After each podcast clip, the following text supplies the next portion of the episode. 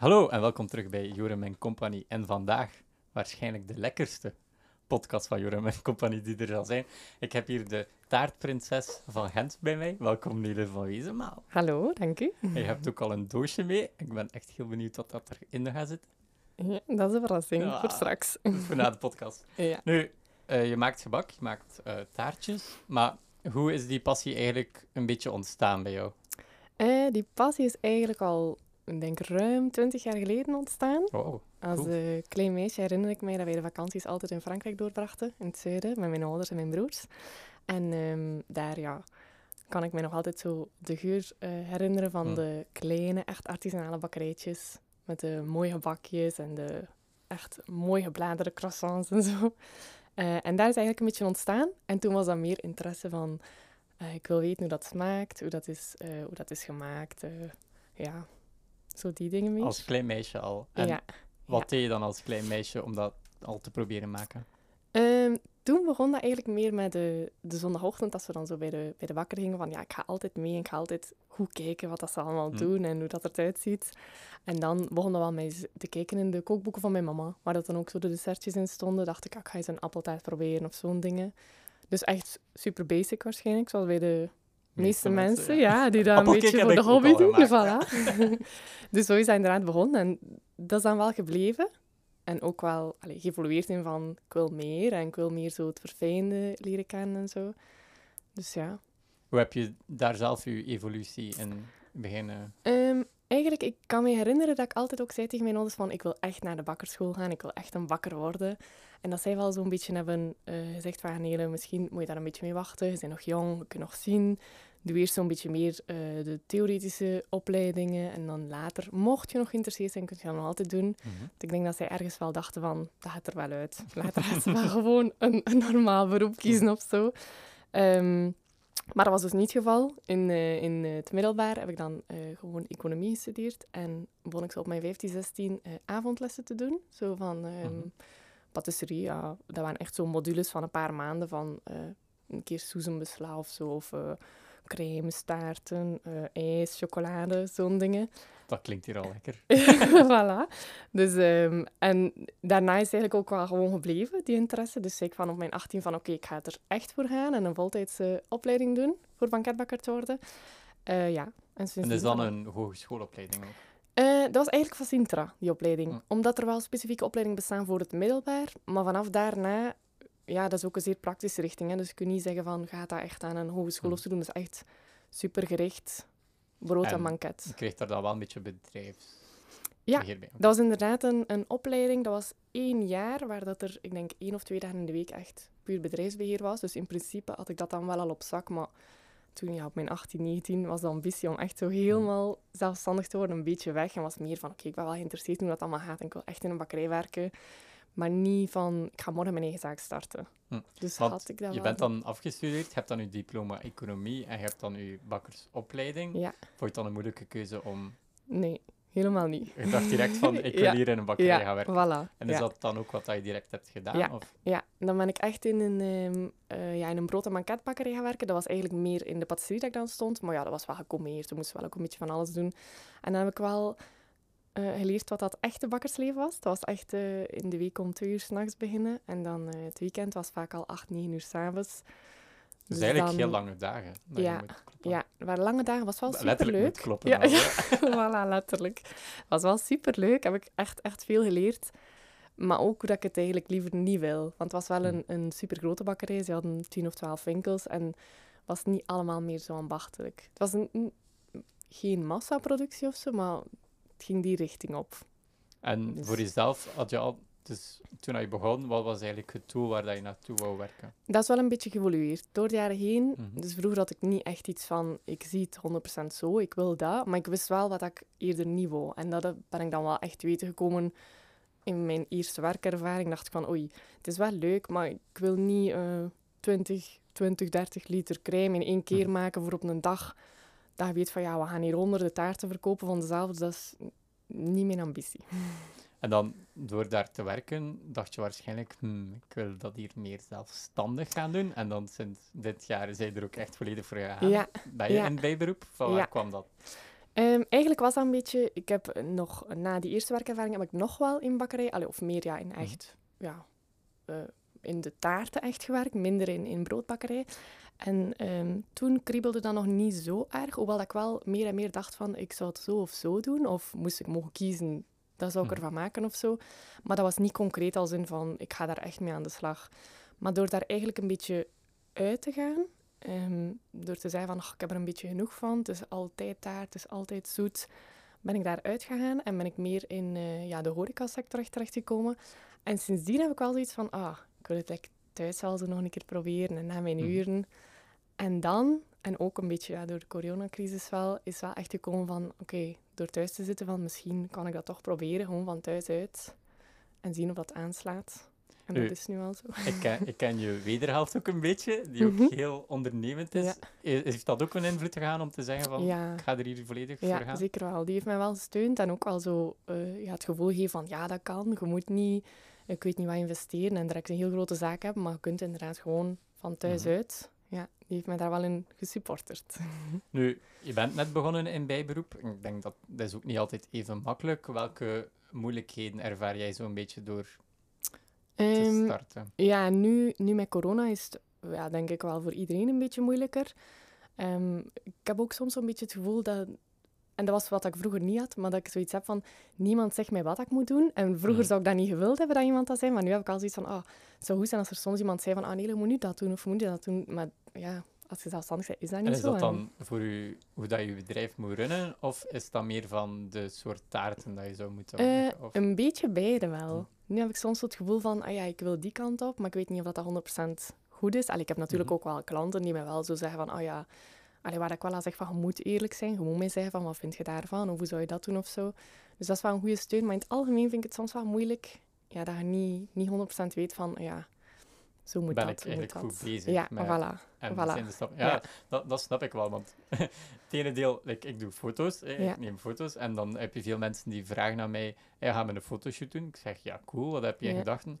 Ah ja, nee, kies maar. ja, voilà, dan heb dat ik ook soms iets van. Hm, maar Ja. wat wil jij nu eigenlijk ja, hebben ook? Dat we samen naar iets kunnen uitkijken. Natuurlijk, voilà, taarten is iets specifieker. Je hebt een basisassortiment. ja. Of wil jij ook meer dat er vrije keuze komt in het assortiment Ehm, dan zo? Dat wil ik wel. inbreng. Ja, en ik zeg ook wel vaak aan mensen, als ze, als ze niet echt bekend zijn met het assortiment of zo, of als ze bijvoorbeeld niet op internet kunnen of zo, dat ze de website niet kunnen zien, zeg ik wel van, heb je iets in gedachten of zo? En dan is het inderdaad ook moeilijk als mensen zeggen, nee, nee, doe maar. Mhm. Ik denk dat is heel moeilijk voor mij, want ik weet totaal niet wat dat je lust. Ik weet niet of dat je de kant op wilt van fruit of chocolade of zo. Dus dat is wel moeilijk, maar in het algemeen, ja, is wel... Ik heb een assortiment, dus daar is een keuze. En dan denk ik wel, ja, er is voor iedereen wel iets en er zijn altijd aanpassingen mogelijk, dus... En qua opstart, ging dat vlot voor jou om gewoon de stap te maken? Of? Eh, ja, ik heb er wel ook even over gedaan. Ja, ik was ook fulltime thuis, dus dat was eh, Wat zijn de handig. delen waar dat je zo lang over hebt nagedacht van... de naam vooral. mhm, Dat was echt lang. En dat was ook een beetje wat dat voor mij echt zo de rem was. Want ik had wel al vaak kent je, zo op de website van het ondernemersloket zo eens gaan kijken van wat heb je allemaal nodig. En dan zo al ingegeven en dan was er hoe gaat je onderneming heten. En dan was altijd van ah nee, hier kan ik niet invullen. maar ehm, nee, voor de rest, ja, daar heb ik lang over getwijfeld. Dat is het wel, denk ik. Voor de rest waren ook niet superveel opties, omdat ik echt in bijberoep werk en van thuis uit. Dus dat was al van oké, het is super beperkt. mhm. Dus ja. Nou, cool. Eh, natuurlijk, naast moeilijkheden zijn er ook altijd mogelijkheden. Wat heb je daarin ontdekt?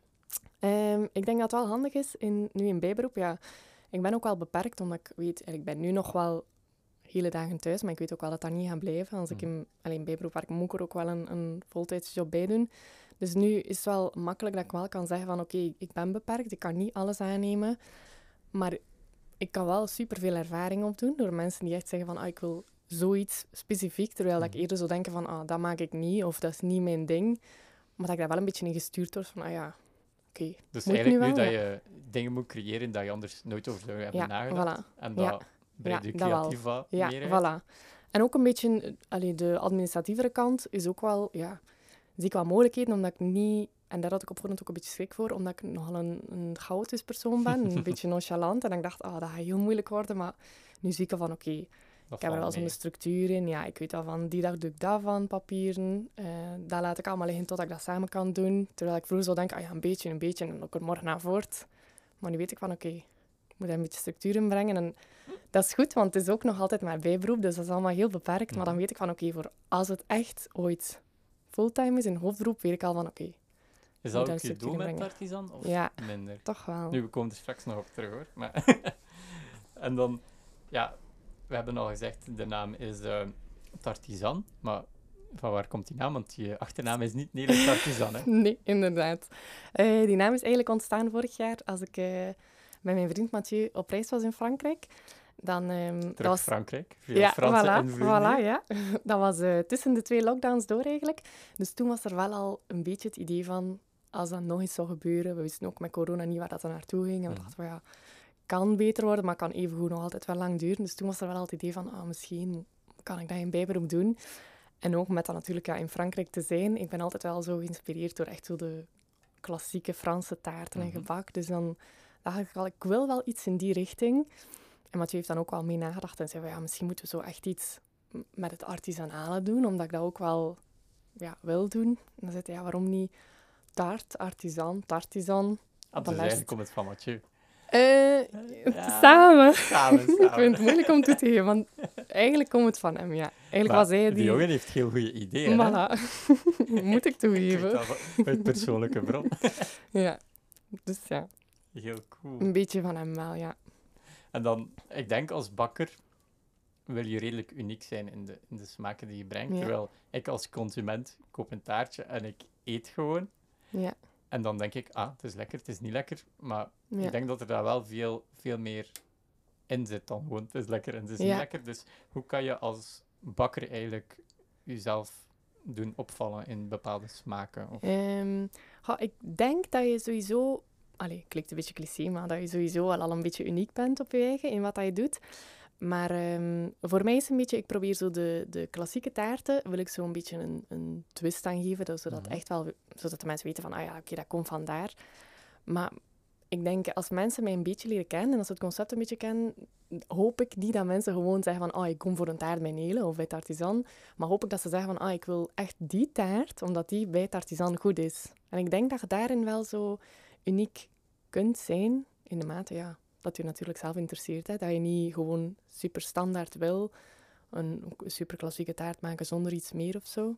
En wat doe jij om zo nieuwere smaken te ontdekken? Ehm, ga vooral zelf wel veel zo testen. Dan denk ik van, ah, misschien gaat dat met dat ook wel. En soms is dat iets waarvan je denkt van, oké, dat is eigenlijk ook super logisch dat dat lekker is. Maar langs de andere kant ook, als het gewoon niet zoveel gedaan wordt, is het ook goed om ermee naar buiten te komen. Hè? Dus bijvoorbeeld zo'n een Fransje pannetaart of zo, kun je gewoon klassiek, met zo'n beetje eh abrikozenconfituur. Maar dan denk ik, nee, ik ga er zo nog een beetje peertjes bij leggen of zo. Eh, zo aan de kant zo'n eh, krokantje van eiwit of zo. Amandeltjes, zo'n ding. En dan denk ik, dat zijn kleine dingen, maar dat maakt dat die Fransje pannetaart net een beetje anders is. En dan mensen zeggen van, ah ja, oké. Weet je wat cool is? De mensen zien dat niet, want ze luisteren enkel, maar ik zie je zo hard glimlachen als je over die details aan het praten bent. Ja, maar dat vind ik ook leuk. Dat is echt... Want ik ben echt voor de, voor de klassieke dingen. En ik vind, ah, sommige dingen mocht je niet veel veranderen, maar dan iets klein denk ik, oh ja, ik kan misschien dat of dat toevoegen, wat dat zo, ja, maakt. Dat ik denk van, dat is nu echt van mij. Dat is hoe dat ik het het Heb liefste al, zou hebben. heb je al ooit gehad dat je een smaak dacht van, ah, ik ga dat hier een keer gewoon proberen, maar dat je er niet veel van verwachtte en dat dat op ons supergoed combineerbaar was? Ehm goh, ik denk het wel, maar ik kan me niet direct iets herinneren. Dus ik hoop dat je niet gaat zeggen van, eh, geef maar een voorbeeld nu. Maar ehm, Ja, geef maar een voorbeeld. nee, eh, waarschijnlijk wel. Want soms heb ik wel dat ik iets probeer en dat ik denk van...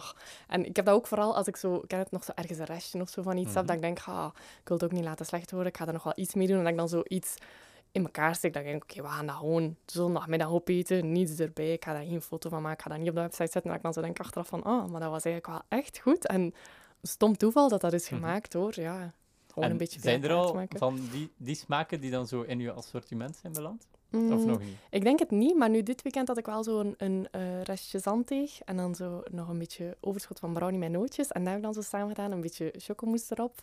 En daar zo met wat fruit afgewerkt. En ik dacht wel van, amai, dat Dus moet dat misschien wel online komen. Misschien wel, ja. En als jullie nu nog altijd geen honger hebben, dan Ja, ik voilà. niet, ik ben, ben Er komt nog. Ah. En dus iedereen maakt taarten. Iedereen probeert dat wel een keer, Ja. maar niet iedereen kan dat natuurlijk als jou. Dus wat- welke tips zou jij geven als startende bakkers om Of wat zijn de grootste fouten die de mensen Ehm. maken en hoe kan je daar eigenlijk... Maar ik denk, als je dat zo ehm, van thuis wil proberen om te maken, ja, gebruik je waarschijnlijk wel een, een bakboek, een kookboek Mhm. of zo een, recept op internet of een blog of zo dat je, dat je leest. En ik denk dat daar vaak eh, dat een beetje simplistisch wordt voorgesteld bakken. En uiteindelijk, het, het is ook niet super Mhm. moeilijk of zo. Maar je moet wel zo bepaalde technieken hebben en ja, een beetje kennis er ook van. En als je dat niet hebt en als het ook niet goed is uitgelegd, denk ik dat, dat Mhm. eenvoudige dingen echt moeilijk worden en snel mislukken, ondanks dat je dat allee, gewoon niet weet wat dat je fout doet. Dus als ik bijvoorbeeld in de winkel, allee, kent mijn vriend ook, Mathieu, die is redelijk zot van boekenwinkels, dus als hij mij een keer meesleurt, dan kijk ik altijd zo in de rubriek van de kookboeken, de bankboeken. En dan betrap ik er mezelf wel op dat ik denk van, ah ja, ik ga eens gewoon naar zo'n een eenvoudig recept kijken, bijvoorbeeld van een soesembeslag voor eclairs te maken of zo. Ga ik eens kijken en dan kan ik soms al zien van, dat staat zo in drie, vier regeltjes uitgelegd.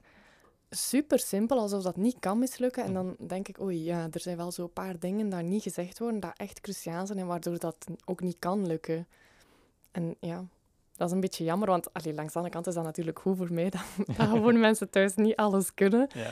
Maar langs de andere kant is dat wel jammer, want het is vaak niet zoveel moeilijker, maar als het niet goed is uitgelegd, ja.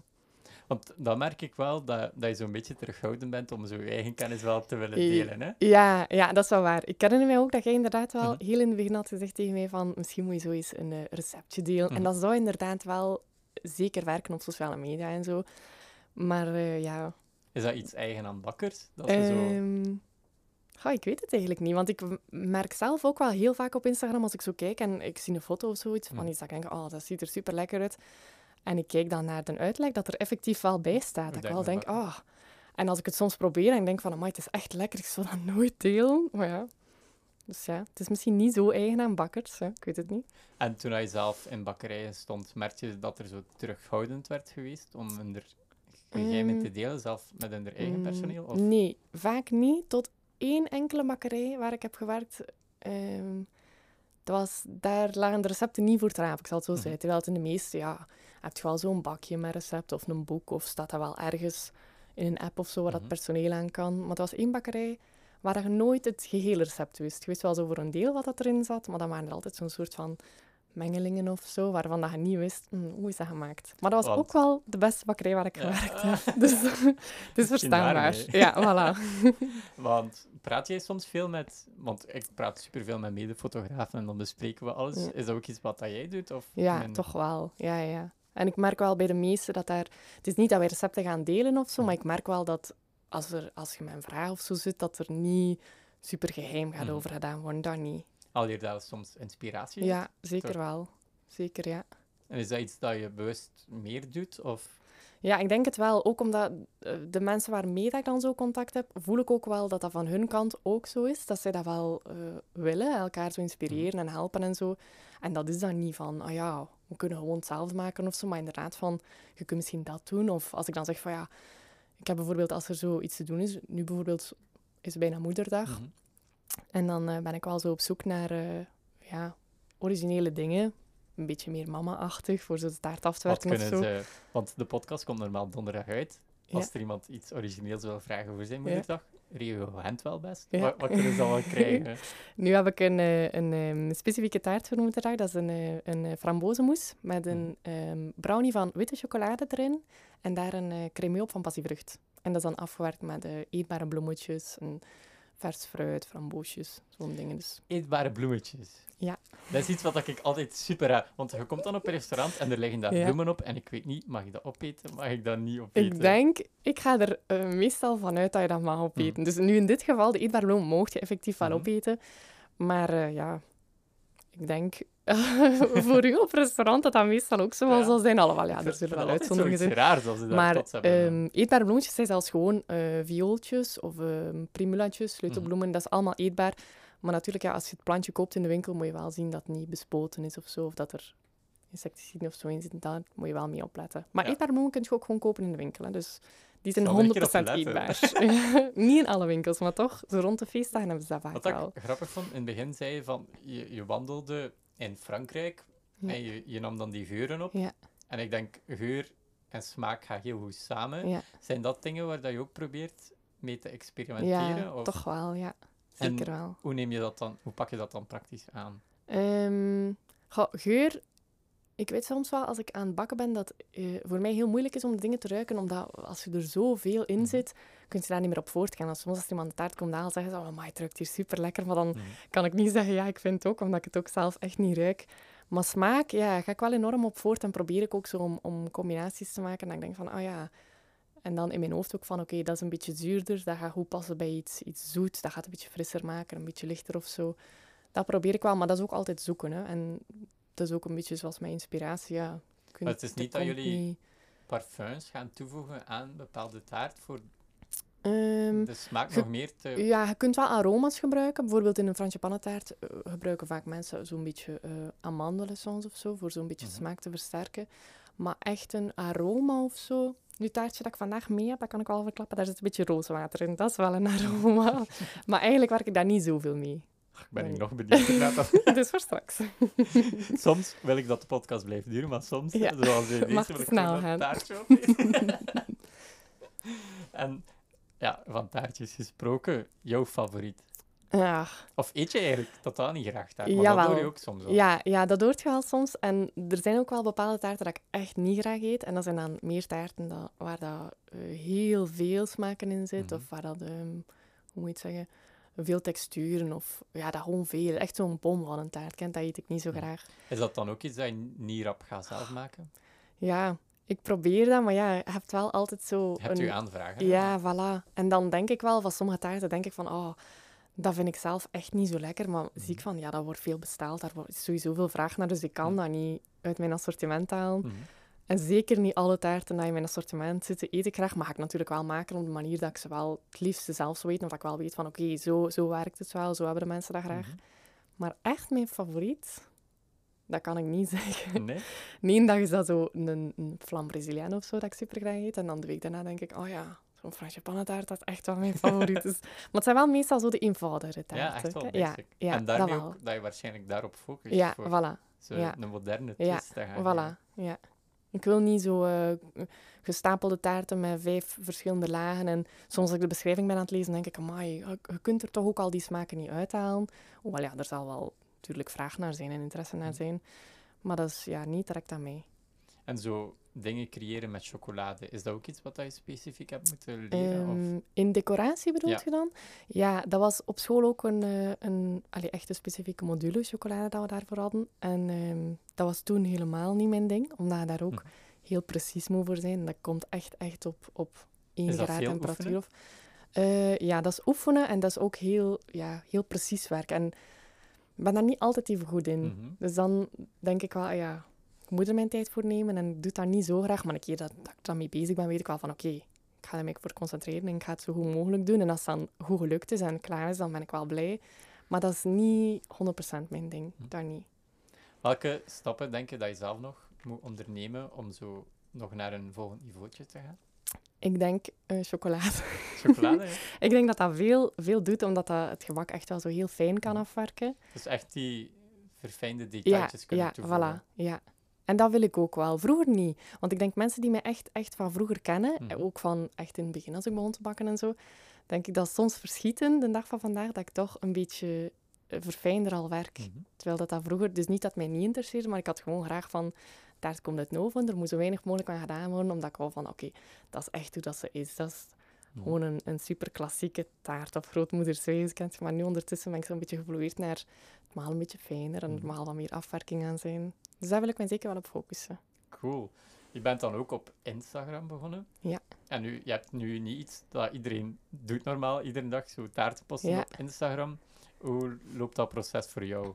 Eh, dat was in het begin ook wel een beetje zoeken, omdat ik niet type persoon ben dat sowieso veel op Instagram zet. Dus Mhm. heb ik, ben ik ook wel blij dat ik toen heb gezegd van oké, ik ga bewust echt een andere account maken en niet mengen tussen mijn foto's van, van op vakantie of Mhm. ik weet niet wat. Dat is trouwens denk ik altijd een, een goede keuze. En gelijk, Ja, vanaf dat je hobby en bijberoep doet, vind ik dat je moet specifiek een pagina pakken. Want Ja.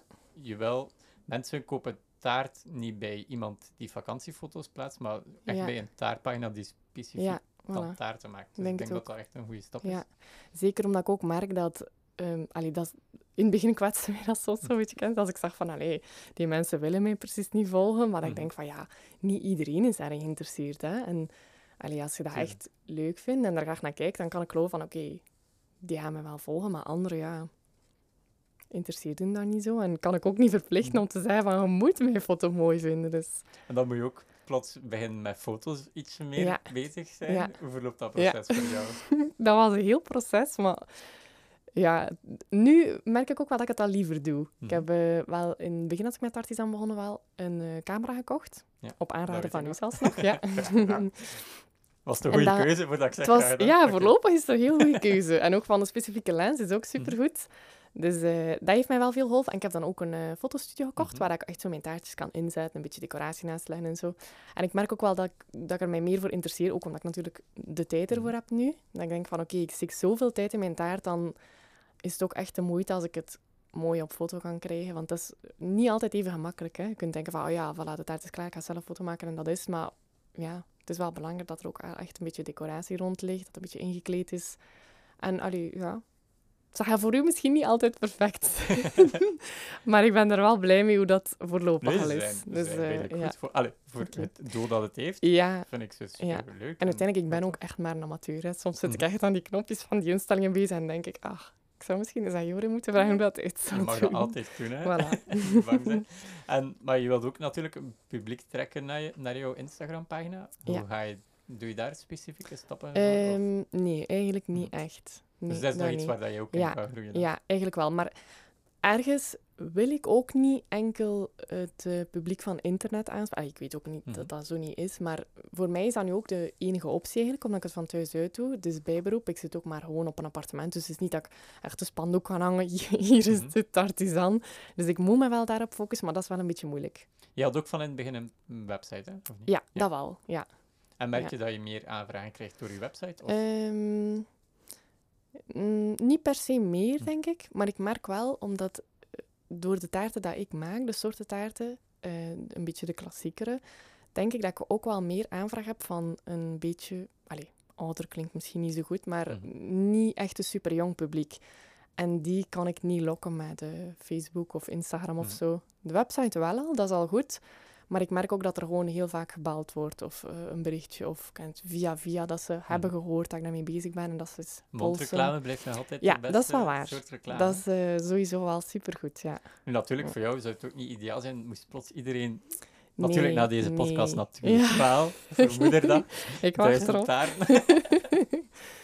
Maar eh, heb je al moeten zeggen van, sorry, ik heb, moest er echt al te veel maken dit Ehm, weekend? En, Eh, als er eh, gelegenheden zijn. Mhm. Bijvoorbeeld kerstmis heb ik wel een stop moeten opzetten. Maar ja, dat is natuurlijk ook wel normaal. Ik was maar beperkt en het was ook echt de eerste keer. Ik was nog Mhm. maar twee maanden bezig, dus ik moest echt een beetje zoeken van hoeveel kan ik aan. Dus dan, alles is wel goed gelukt. Maar had ik het op voorhand geweten, had ik misschien zelfs niet zoveel aangenomen. Maar in het algemeen heb ik nog niet moeten zeggen van het lukt echt niet meer. Maar als ik natuurlijk een druk weekend heb, ga ik mij ook wel echt dubbel plooien om alles te kunnen maken. En echt halve nacht opstaan, zien dat alles in goede baan is. En schakel ik soms wel een beetje hulp in van mensen. Mijn broer bijvoorbeeld, die soms eens komt helpen in de keuken. Of die, ehm, als er veel taartjes moeten geleverd worden in de buurt, die kan rondrijden met een auto of zo, waardoor ik een beetje meer tijd heb. Dat wel. en dus vroeger maak je taarten voor een bedrijf en u, het is, jij zei iets gezegd van, van dat bedrijf. Ja. Ik denk, nu dat van jouzelf is, merk je dat, je- dat je like, meer druk hebt, dat de Ja, mensen het moeten lekker vinden. Gigantisch, ja, ja, gigantisch. En hoe ga je daarmee om? Ja, dat is, dat is moeilijk. Nu, ondanks dat ik nog altijd niet zo lang bezig ben, is het al een beetje beter. Maar ik betrap er mijzelf soms op dat ik denk van, ah, eh, die persoon heeft bijvoorbeeld niet gestuurd, was lekker of Mhm. zo. Dat ik denk, mensen doen dat ook niet bij alles. Nee. Hè. Ze gaan niet een taart gaan halen en na een eerste hap zeggen van, oh ja, ik ga een berichtje sturen dat het lekker is. Mhm. Maar ik, ik vind het wel moeilijk, ja, dat je soms niet van alles bevestiging krijgt. En dat had ik vroeger totaal niet. Als ik echt als werknemer werkte, was het van, oh, je staat ook niet 100% zelf achter die producten. Hè. Je Ja. kunt wel zeggen van, oké, dat is een lekkere taart. Maar het is niet 100% hoe dat ik het zou doen. Ik zou ze misschien een beetje qua smaak veranderen of een beetje verfijnder afwerken of dit. Dat is ook Dus grappig, nu, ja. want alle fotografen hebben ook zo dat gevoel Ja. van, maar stuur ook dat je de foto's mooi vond. Ik kan dat Dat geloven. Ja, ik kan dat geloven, Dus- ja. Ja. Ik begrijp je volledig. Ja, het is dat, hè. Je legt er echt zoveel van jezelf in en dan ja, hoopt je gewoon dat het goed is. En ja, je zult dat ook wel weten. Meestal is dat ook zo. En bij u, als, als eh, modellen hun foto's ook posten, dan weet je van oké, Ze gaan die wel mooi vinden, ja, voilà. Maar eh, ja, Je dat moet is wel niet, ook ja. altijd rekening houden dat mensen soms zodanig druk hebben dat ze het... Ja, Ja, want ze kopen het Ja. taart voor een feest, ze zijn dan heel dat feest voilà. en dan zijn ze in de war. ja, inderdaad. Als ze dan soms al bijvoorbeeld een eh, foto op Instagram of op Facebook zetten, Mhm. dan, en niet expliciet zeggen, het is lekker, maar gewoon als in van, ik ga dat delen of zo, Mhm. dan weet ik ook wel van, ja, dat gaan ze natuurlijk niet doen als ze het echt niet lekker vonden. Dus dat is ook al een geruststelling. Super. Dus ja. Dan als laatste, de toekomst van Tartisan. Hoe zie jij het nog Ehm, allemaal uitgroeien? ja, Wanneer komt de bakkerij? ik hoop zo snel mogelijk, maar dat is natuurlijk ja, een beetje afwachtend, nu ook met corona. Ja.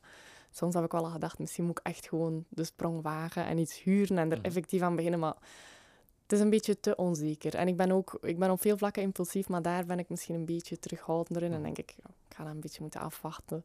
Maar eh, ja, ik hoop, mijn echte droom is om wel eh, later echt een ateliertje te kunnen openen met een winkeltje aan, maar ik zou het ook wel leuk vinden moesten mensen gewoon zo kunnen zien waar dat ik echt bak. Dat ze kunnen zeggen, oh maar kijk, alles wordt hier gemaakt. Het is echt op, op ambachtelijke, artisanale manier. Mhm. Cool. Ja, dat is ook wel... Want ik dacht, ik zie het altijd zo voor mij dat jij zo'n winkeltje hebt en dan ook door invloed van Mathieu dat er dan Ja. zo'n boekending is waar dat Ja, mensen zo een boek kunnen nemen en een, en een taartje kunnen eten. Dus ik zie jullie Dat wel. ja, dat zou inderdaad ook wel leuk zijn. Echt zo met zo'n een soort van tea room aan, maar dan echt super gezellig met zeteltjes. Inderdaad, dat mensen kunnen een boek lezen, de krant lezen. Ja, maar ik denk dat dat wel voor langere termijn zal Want ik zijn. zie ja. wel dat je in bepaalde koffiezaakjes al dat Ja, de mensen taart ja, vinden. Hoe zijn die samenwerkingen tot stand Ja, gekomen? ehm, moet ik weer, weer al Mathieu voor bedanken. nee, dus toen eh, we- als je ooit wil starten in Meybroek, zorg dat je liefje hebt voilà. met veel collecties. voilà. Doet wel echt veel, want ik vind het heel moeilijk om zelf ergens binnen te gaan en te zeggen van kijk, voilà, eh, ik ben Nele, dat is mijn kaartje, ik bak taarten, eh, we zien een samenwerking zitten. Ai, Als ik het zo zeg en als ik het zo hoor, lijkt mij dat normaal, maar moet er een beetje durf voor hebben. Hè? Terwijl ik kan ook makkelijker reclame maken voor iemand anders bijvoorbeeld. En dat moet Mathieu dan ook gedacht hebben, want die zei effectief van kijk, ja, je hebt een nieuwe zaak, eh, het is een koffiezaak in Gent. Zei hij van ja, zijn niet geïnteresseerd om... eh, taartjes van mijn vriendin te kopen, zo'n kaartje geven. De jongen heeft dan eens eh, gekeken op de website en dan zei hij van ja, Tuurlijk. ziet er wel oké uit, we kunnen het proberen. En sindsdien, ja, loopt En dat wel meestal, vlot. als, als je bij één iemand binnenkomt, Ja, gaat die Voilà. bal ook wel een beetje Ja. aan het rollen. Of, dat hoop ik. Nu, het is ook echt nog niet zo lang dat ik daar lever. En met dat de eh, horeca eigenlijk niet echt open is, is voor takeaway is het natuurlijk ook moeilijker. Hè? Het is niet Hmm. dat er echt heel veel reclame kan voor gemaakt worden of zo. Maar ze kunnen niet daar zitten en zeggen van, oh, het is een lekkere taart, van waar komt ze? Dus hopelijk, als Vanaf de horeca weer open gaat, ja, voilà. is dat het begin van, eh, van meer. Voilà. Dus Super ja. bedankt om hier vandaag langs te komen. Heel Hoe kunnen de mensen alles van jou vinden? Eh, mijn website is www.tartisan.be. Eh, de Instagram is tartisan.be gewoon. En anders, ja, op de website staan ook alle gegevens om mij te bellen of een mailtje te sturen of zo. Zo kan ook altijd. Super. Voilà. Ik heb alvast superveel honger gekregen. Nu mag je proeven. dus wij gaan nu taartjes eten en dan hoop ik jullie terug te mogen commentariëren in de volgende podcast. Tot dan.